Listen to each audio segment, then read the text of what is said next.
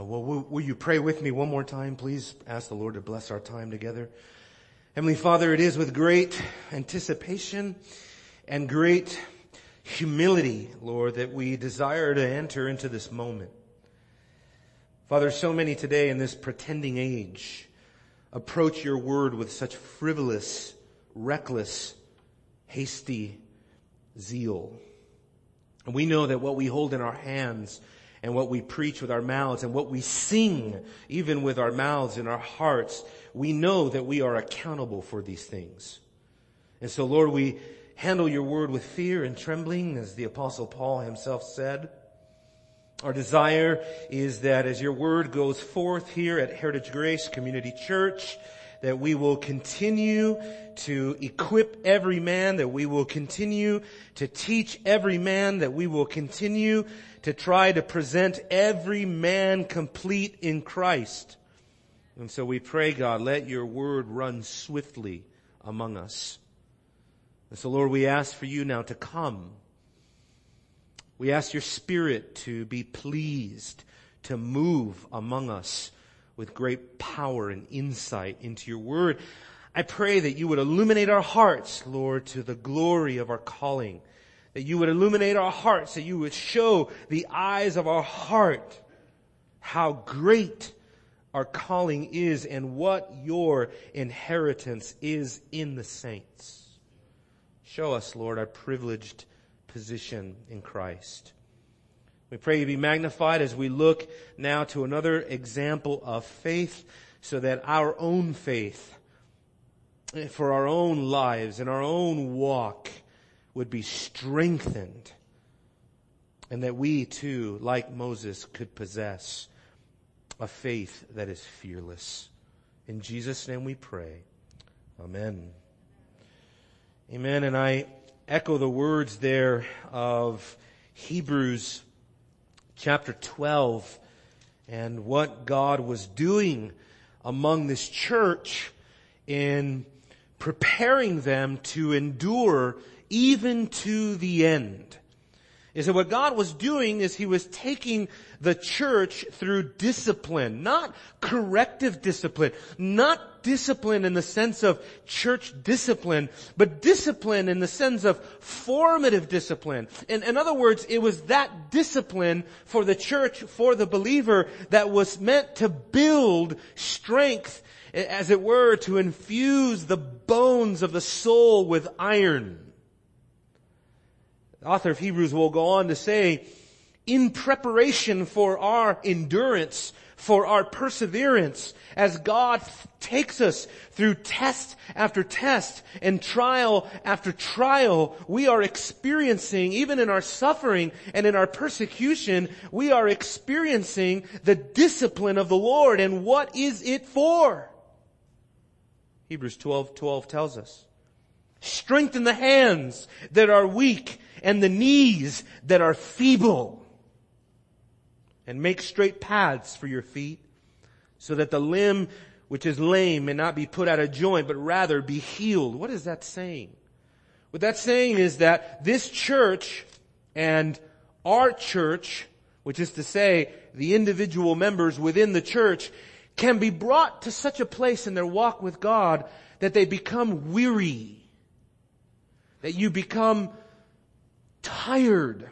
As the old hymn says, for some people, the war has been quick and easy. For me, it has been sore and long. And God may bring you to that point where you realize that this is a war of attrition. This is a war where you are going to be called to persevere to the end, Jesus says. That your faith would endure to the end. What does Jesus say? It is the one who endures to the end that will be saved. Therefore, what we're seeing in these examples of faith, as we look at Noah, as we look at Abel, as we look at Abraham and Sarah, as we look now at, at, at, the patriarchs, Joseph and Jacob and Isaac, as we look at Moses, what we're seeing is one example after another of men and women that ran the race with endurance in the hope that you will awaken to the reality that these men and women are meant to surround you as a cloud of witnesses.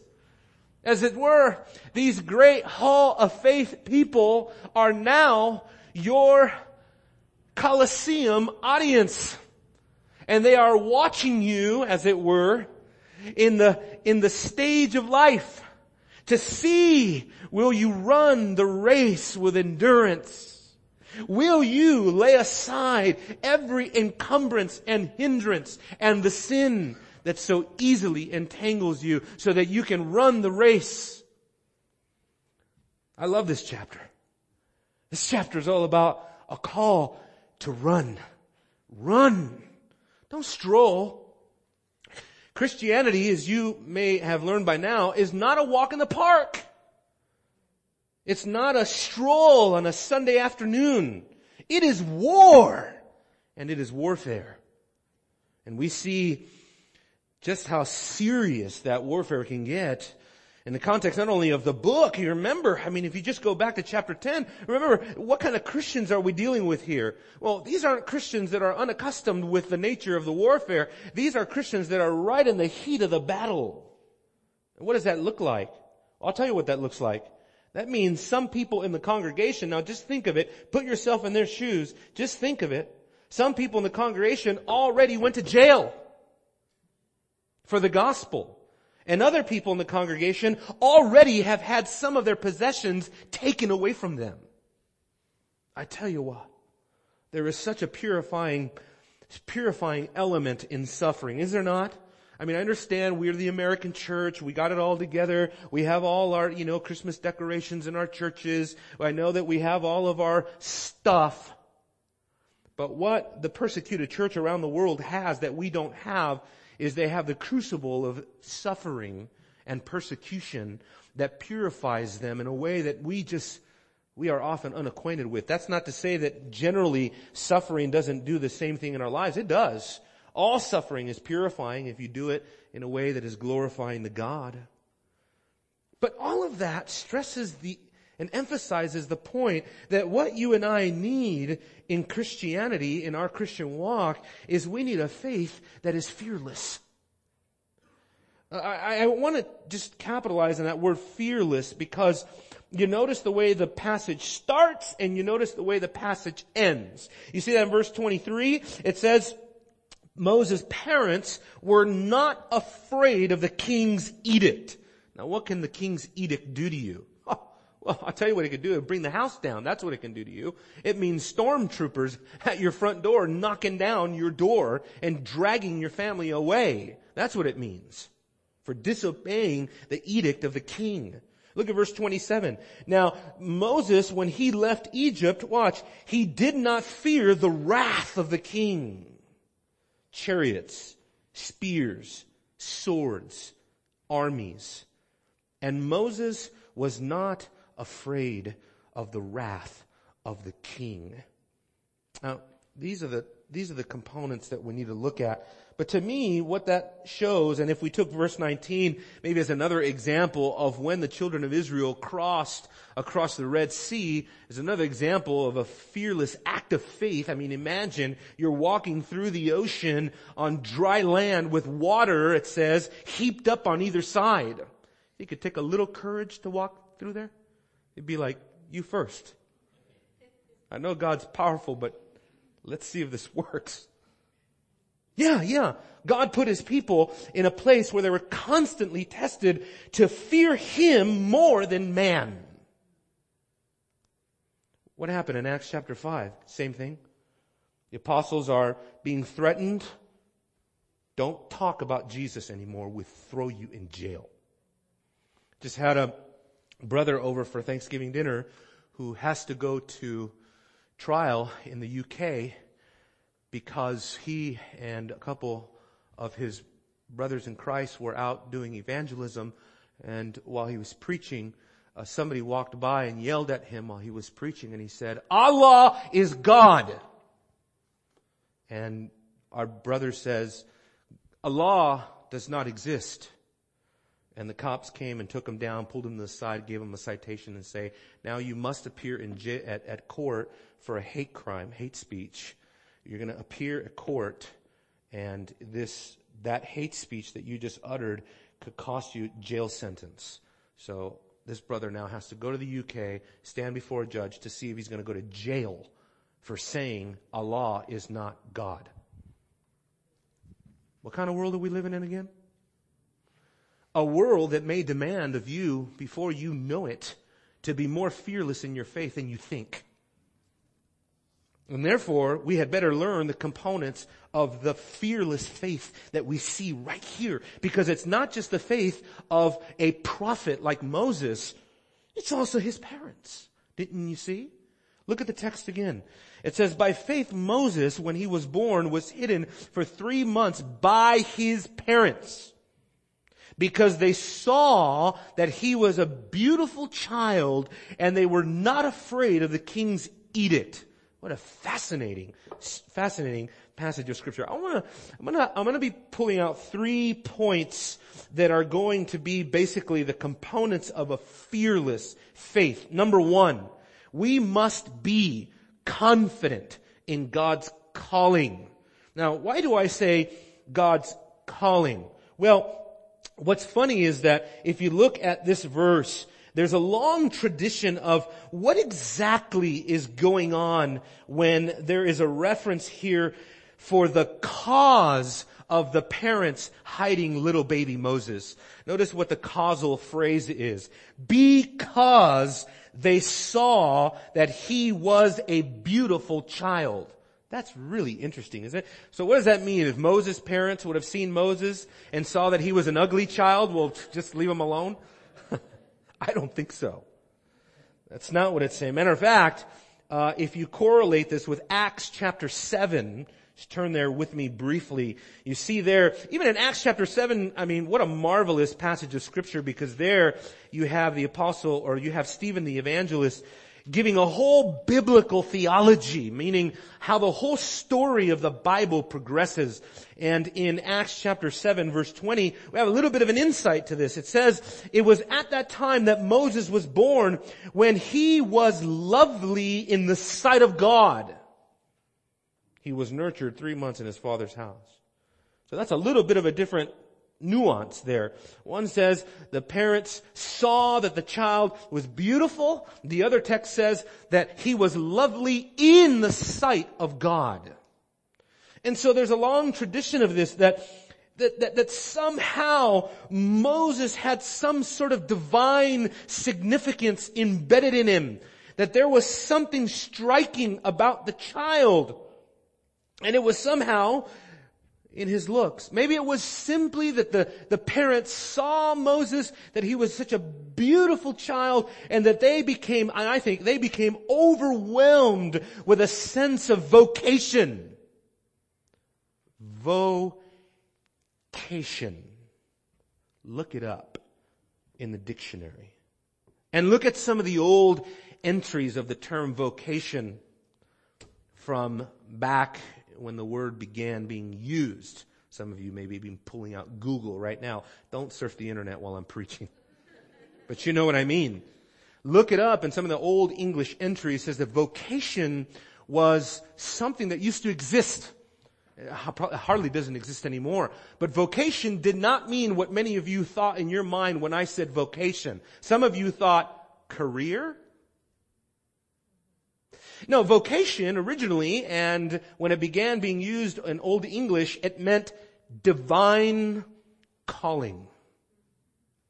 See, people used to have a sense of divine calling on their life. It could be to anything that you felt as if providence had called you to some great task, to be a doctor, to be a lawyer, to be a father or a mother, to be a Sunday school teacher, to be a teacher, to be an architect. But you thought providence, divine providence has put upon me the necessity to pursue what I feel called to do. Well, it seems as if whatever was on Moses provoked that in his parents. This child has some sort of purpose. We can't let the king kill this one. We'll hide him. Put him in a basket. hide him in your house for a few months, and then somehow we will get rid of him safely so he's not discovered. By faith, they were kind of like the persecuted church, right? They were obeying God rather than man. I love that. And we need to be ready to do that at any time. Calvin says, there was some mark of excellence upon him that was engraved upon the boy, which gave promise to something out of the ordinary for him. Isn't that glorious? Beautiful because in Acts chapter 7, as Stephen is talking about the whole history of the people of God all the way up to Christ, he keeps talking about the promise and he even talks about the fact that Look at verse 17 if you're still there, but I can read it. But as the time of the promise was approaching, which God had assured to Abraham, the people increased and multiplied in Egypt. In other words, brothers and sisters, we are not naturalists. We are not humanists either. We do not believe in this anti-supernatural evolutionary worldview that dominates Western society. That time is just sort of going on for no particular good reason. No! We believe that what is happening on the world stage is the outworking of God's redemptive promises. And I've told you that time and time again. It is not that you and I live in a world of meaningless succession of time. That's called fatalism. This idea that que sera, sera. Whatever will happen will be. No. You have meaning. Your children have purpose and meaning. And mother and father should arise every day with a sense swelling up within you of some great divine vocationary purpose in your life. I gotta rear this child. I gotta train this child. Who knows if you don't have the next John Piper in your midst? Elisabeth Elliot. Elliot. Uh, uh who knows if you don't have the next John MacArthur in your in, in the crib, in your home. Come on. Don't believe the lie that your life is just kind of ho hum. Here we go back to the mall like everybody else, just kind of doing our thing. No. For heaven's sake, no. You and I are different. You and I, like Moses, we have a, a, a, a, a mark of excellence on us. You know what it is? You are a child of God. You are called of God. You have the Spirit as a pledge, as an arrabon, a down payment within you, as a pledge that one day God is going to take you home and you have great purpose and great meaning. And I tell you what, if you wake up and you feel that way and you know, you sense yourself to be that because scripture tells you that you don't need any kind of feeling or emotion, you don't need nothing bubbling up inside of you. You just need to hear the word of the Lord. That's all you need. He had a, the, the parents of Moses were confident of God's calling on the boy and their faith was manifested in a fearless manner where they knew providence is dictating that this child will be someone and we will do whatever we have to do if we have to defy the king to do it. Second, to have a fearless faith also means that you have to be content with Christ's supremacy. Turn with me in your Bibles to Jeremiah, the book of Jeremiah. Jeremiah chapter 2 goes right along with what is going on here as an exposition of what is happening in the life of Moses. Look at what happened in the life of Israel. Same principle. Look at this. Jeremiah chapter 2, verse 12. Be appalled, O heavens, at this, and shudder, and be very desolate, declares the Lord. For my people have committed two evils. They have forsaken me, the fountain of living waters, number one. And number two, here's the second evil. They have hew for themselves cisterns, broken cisterns that can hold no water. What is the principle there? The principle there is that the people of God were not content with God. They were not satisfied with God. They were not content to have God as their all. Instead, they became adulterers, spiritual adulterers, harlots. They hewn out for themselves cisterns, broken cisterns that can hold no water, meaning they went and pursued other paths, other spiritualities, other deities, other lifestyles, anything that they thought was going to satisfy them, and it did not. Because God told them that they are broken cisterns, meaning it doesn't hold any water.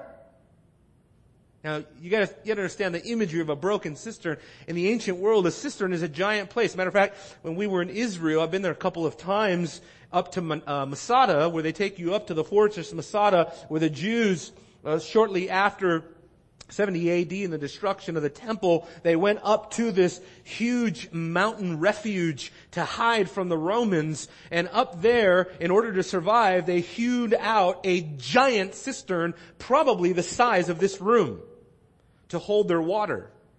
And it would be as if they, the, the community in Masada hewn out this, dug out this giant cistern just like this, but there was a crack in it. And all that water came leaking out.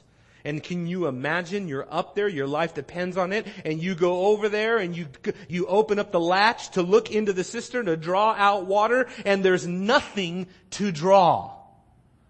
That's exactly what God is saying we do when we prefer something to God or rather than God. We are looking to wells that can hold no water. But what did Moses do? Let's go back to the text. Hebrew chapter 11, Hebrews 11, beginning of verse 24. Really, verse 24 to 26, this is the, the text dealing with Moses here. By faith, Moses, when he had grown up, he refused to be called the son of Pharaoh's daughter, choosing rather to endure ill treatment with the people of God than to enjoy the passing pleasures of sin, considering the reproach of Christ greater riches than the treasures of Israel or the treasures of Egypt.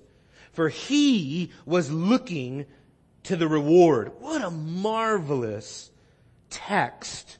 Now, uh, this is so important for us. I hope you do this. What the author of Hebrews is doing here is he's following exactly what Paul says in 1 Corinthians chapter 10. Uh, Paul says repeatedly, verse 6, talking about the Old Testament people of God. These things happened as an example for us. You see that? The Old Testament things happen as an example for us so that we would not crave evil as they craved.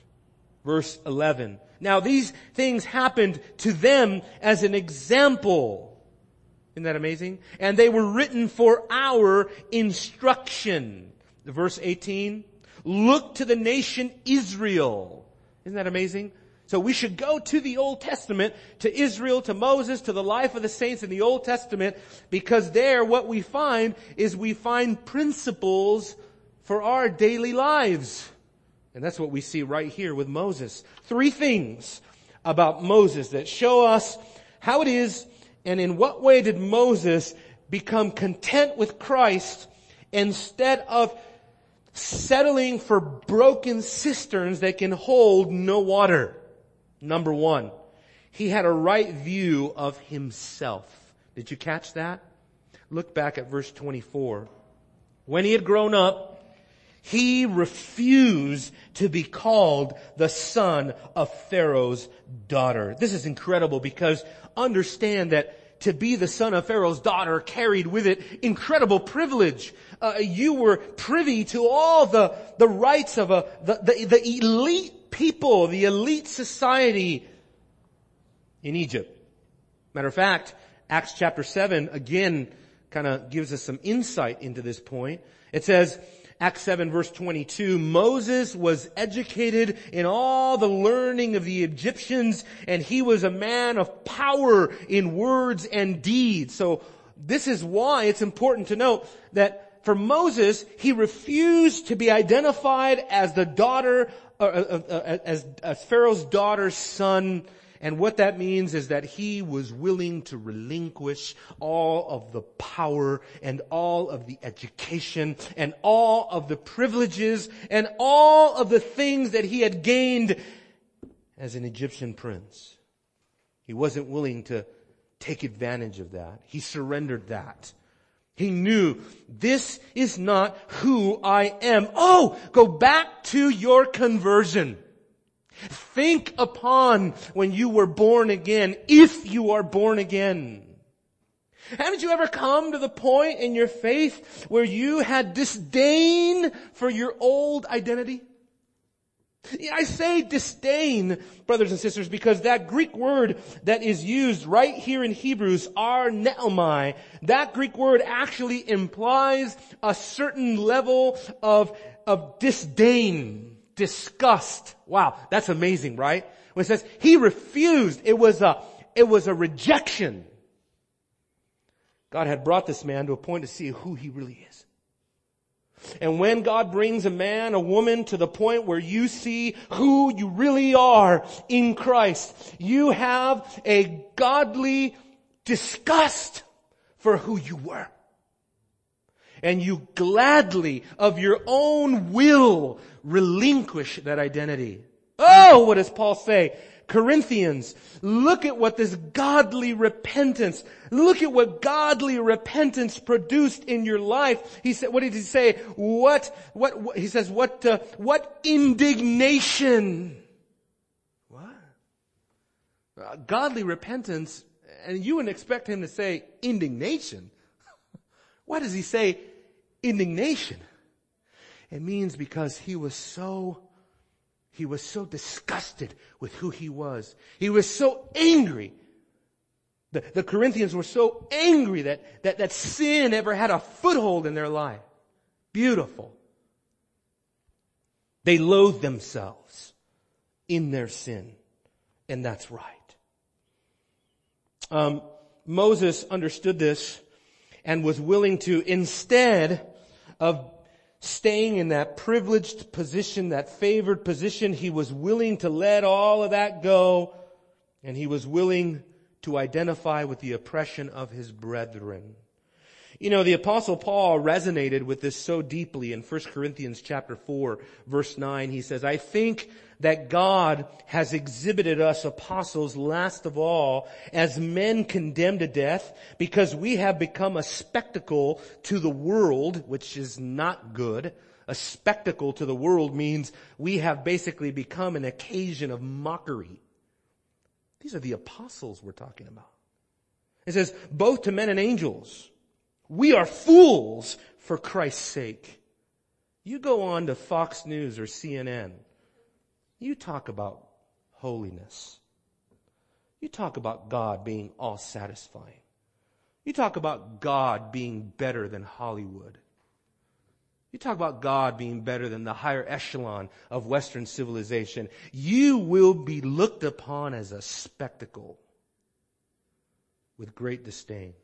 You will be a fool for Christ. And rightly so. He had a right view of himself, but he also had a right view of sin.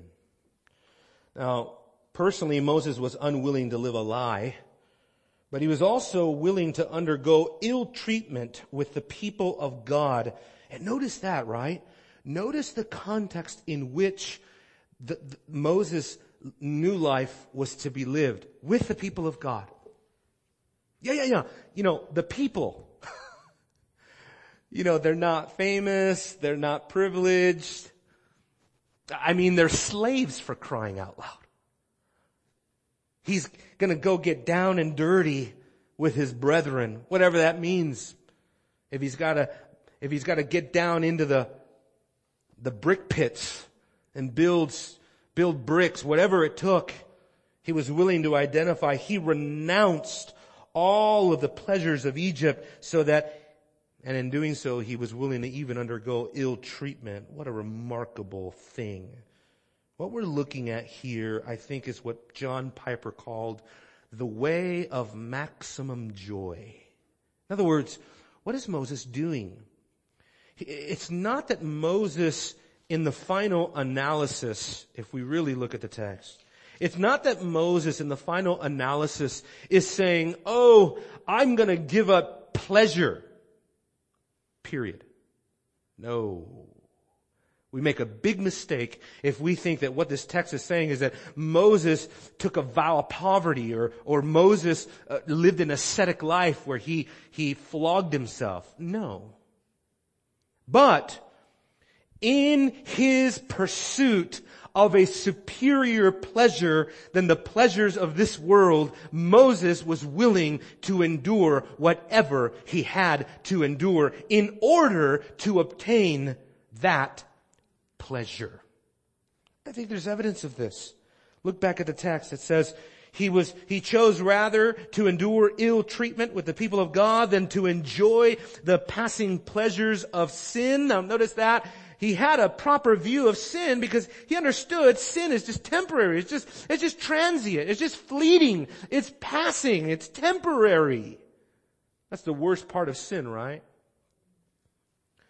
It lies to you that you will be fulfilled. And then it leaves you with nothing but death. Says, considering the reproach of Christ, watch this now, greater riches. Oh. So Moses was looking to something pleasurable. Yes, he was. But notice Notice the nature of Moses' pursuit of pleasure. It says, for, and this is an explanatory clause, he was looking to the reward. So marvelous. With an eye of faith, he saw beyond Egypt, beyond the pleasures of this world, beyond the fleeting pleasures of sin, by faith, he saw eschatological joy that was incomparable to anything that you can find in this life. I mean, just think about it. Just think about it. Anything in this life that can bring you any sort of joy is temporal. But by the eye of faith, like Moses, we can look beyond this temporal world eschatologically to the future and we can consider that we are headed for a land of pure delight. We are headed for Canaan's shore. We are headed for the kingdom of God. And so what this did is that this gave Moses, like Piper says, the way of maximum joy. It wasn't Moses giving up joy. It was Moses pursuing joy. Piper. Now you know Piper's written on this. So I had to, listen, if you have not read John Piper's trilogy, you must, you must, you must, you must desiring God, the pleasures of God, future grace. Get those books under your belt, man.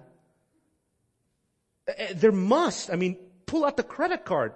Don't ask your wife for permission. Just go. Pastor Emilio is giving you all the license. Jump on Amazon Prime. Go!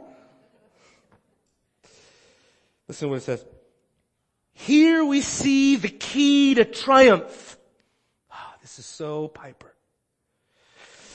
He says, the key is confidence that what Christ offers is better than the fleeting pleasures of sin. Moses looked at the reward of God's promises.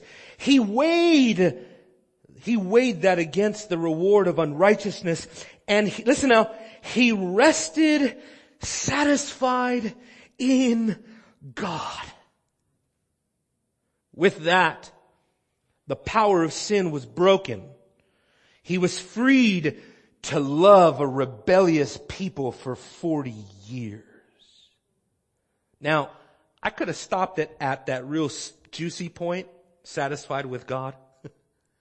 but I included the whole quote because I think it's a bit of realism that we need when it says the power of sin was broken and he was freed and then you think something maybe good is coming. he was free to love a rebellious people. A recalcitrant people. How rebellious were they? They're so rebellious at one point Moses says, Lord, wipe them out. I- I'm, I'm finished. Just annihilate the whole nation. I'm done. They're so evil. They're so corrupt. They're so double-minded. They're so recalcitrant. They're so rebellious and stiff-necked and hard-hearted. Just take them out. but God was merciful. God was kind. This also means that Moses had a right view of persecution. What are we seeing in the life of Moses? This is what I would say to you. What we're seeing in the life of Moses is a, is a life, a, a real life example of Jesus' Beatitudes. Isn't it? Jesus said, blessed are the poor in spirit. Theirs is the kingdom of heaven. Jesus says, blessed are those who have been persecuted for the sake of righteousness, for theirs is the kingdom of heaven. Blessed are you when people insult you and persecute you. Now that insult you, okay, maybe you're not going to get chased by a king and his chariots, right? But have you ever been insulted for being a Christian? Maybe you haven't. Well, maybe it's because you lack boldness. Maybe. Not always, but maybe. Maybe it's because when you thought at work, at some opportunity, maybe I want to say something in this conversation, but you don't say it.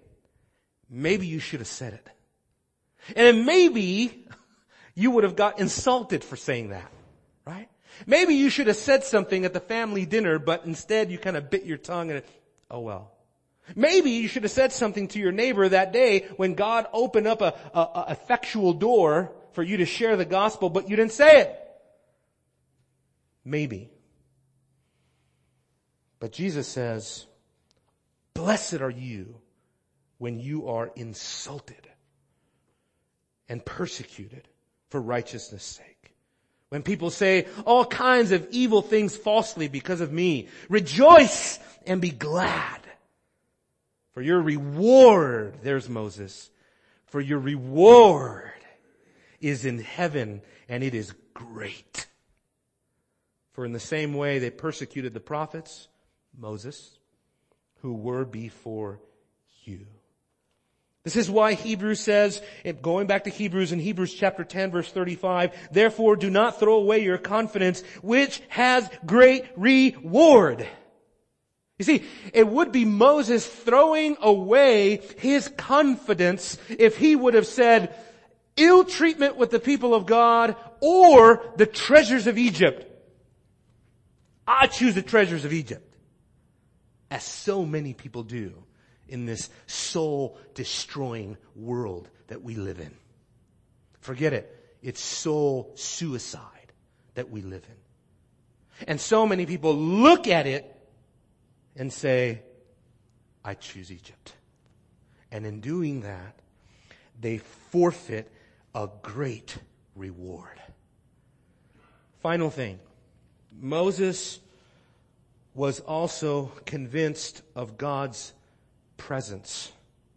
Look at the text. It says, that he was looking for the reward and then, oh boy, this could be its own section, its own little parcel here, its own little pericope. By faith he left Egypt, not fearing the wrath of the king, for he endured, and this is so precious here, as seeing him who is unseen. You know, pastors struggle to make sermons applicable. They read books on it. How to apply the Bible so that it's relevant for the church. and I say, how much more relevant is this? Do you see God? Oh, I've had some kooky people tell me in the history of my Christianity, I see God. Yeah, he, I had a lady tell me once, God shows up in my living room every day, talks to me. Okay, well, I'll just give you over to that person. no, we do not see God visibly. We never see a theophany of God visibly. If you're opening up a book where people are saying, I see God, others don't. I hear God while others don't. God speaks direct, directly to me. I get direct little messages from God while other people don't get that. You gotta read my book if you want to hear the little secret that he told me. That's false. You could just go ahead and put that book back. Um, anyway, I, I, I won't go any further into that because it's too tempting. Because I want to focus in on this. None of us in this room, um, the Bible says so. First Peter, very emphatic. Doesn't need anybody's approval. It says in 1 Peter chapter 1, though you have not seen Christ, that's who he's talking about, you love him. And though you do not see him now, but you believe in him, and you greatly rejoice with joy inexpressible and full of glory. Peter is not asking permission to make the statement. He's saying Christians don't see Jesus right now. But you love him. But what's the key to the text in Peter? Did you miss it? You believe in him.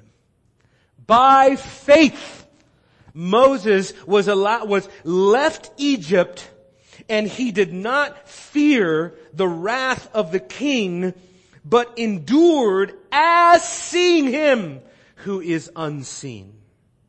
Remarkable. What, what's the point of it? Is that by the eye of faith, outside of the theophanies of God, that's when God shows up in some manifest presence, some manifest visible, tangible way, whether audibly or through a vision or through a pillar of fire or a cloud by day or something like that or the angel of the Lord. Outside of that, which was the majority of Moses' life, that he did not see a theophany of God, he still saw God by the eye of faith. He saw him as it were. So what does this mean? He was convinced that God was with him. How are you and I going to have a fearless faith? We are going to be convinced that God is with us. He's with us.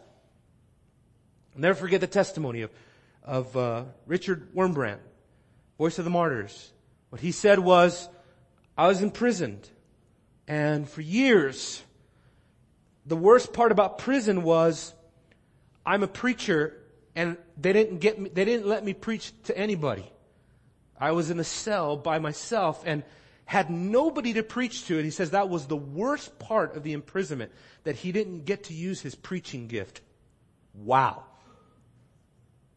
You know, this guy is a guy who was beaten and tortured for Christ. And he says the worst part of the imprison, the imprisonment was that he didn't get to preach.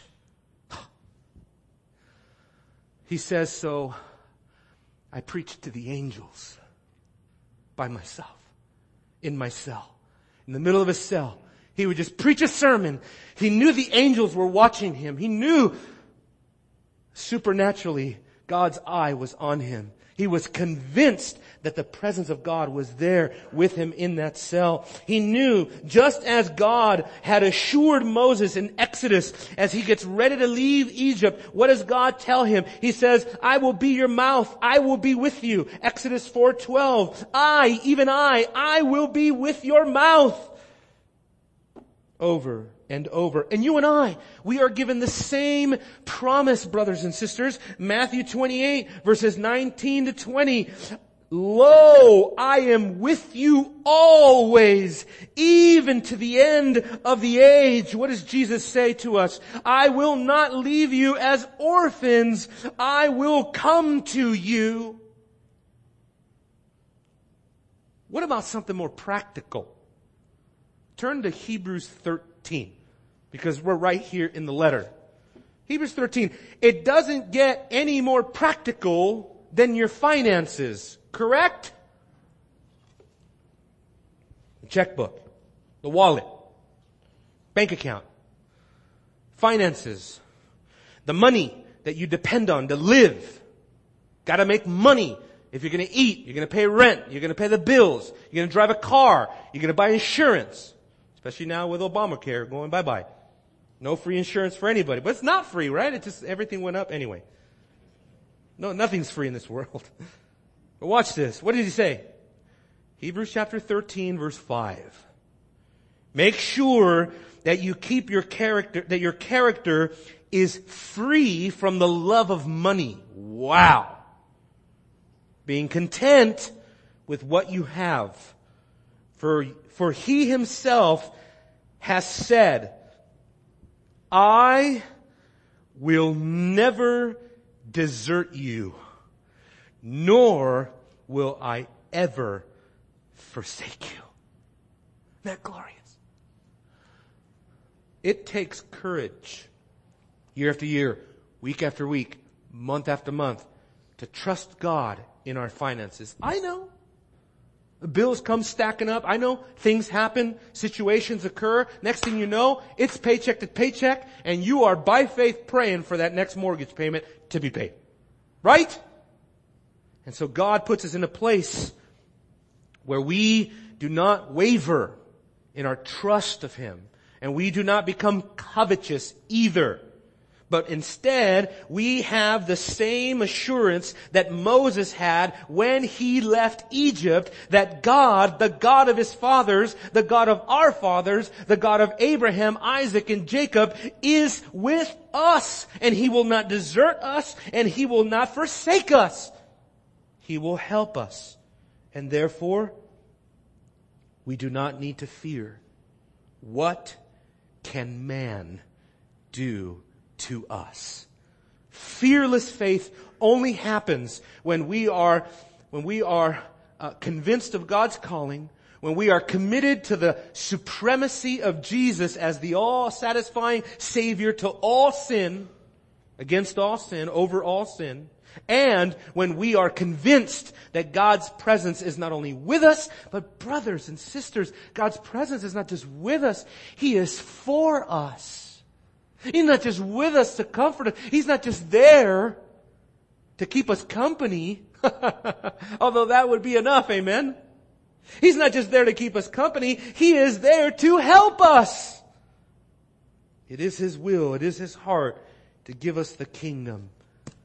Only by faith will we be able to access God's empowering presence in our lives in such a way that we live fearless and we, we show in our life that sin is not all satisfying for us. Christ is all satisfying for us. We are not afraid of what man may say or may do to us. Therefore, we obey God rather than man. We speak when we are ter- when we are fearful not to speak because we're afraid of what others may say to us. I pray that God will give each and every one of us in the measure. You know, the Bible says faith can be increased. Did you know that? Because the disciples prayed, Lord, increase our faith. That's my prayer for all of us today. Let's pray. Holy Father, we, in and of ourselves, are cowardly. We don't have courage. We don't have a fearless faith. Oftentimes our faith wilts like Peter's. And so we pray, God, by your grace and for your glory, would you increase our faith and strengthen our faith so that our knees that often become feeble, hands that become weak would be strong. Strengthened by grace, not by anything that we can do, Lord. We know that this is a, this is a walk where we are being called to depend, to trust, to rely, not on ourselves, but on your presence, on your grace. So Lord, I pray for boldness for all of us. Boldness for the men and women in our church. Boldness to speak the word boldly. Boldness to speak at work when we have opportunity. Boldness to speak to our families, even when it's awkward. Boldness to speak with our neighbor, even when that means we have to cross certain cultural barriers. Whatever we must do, Lord, fill us with courage, we pray. Thank you in Jesus' name. Amen.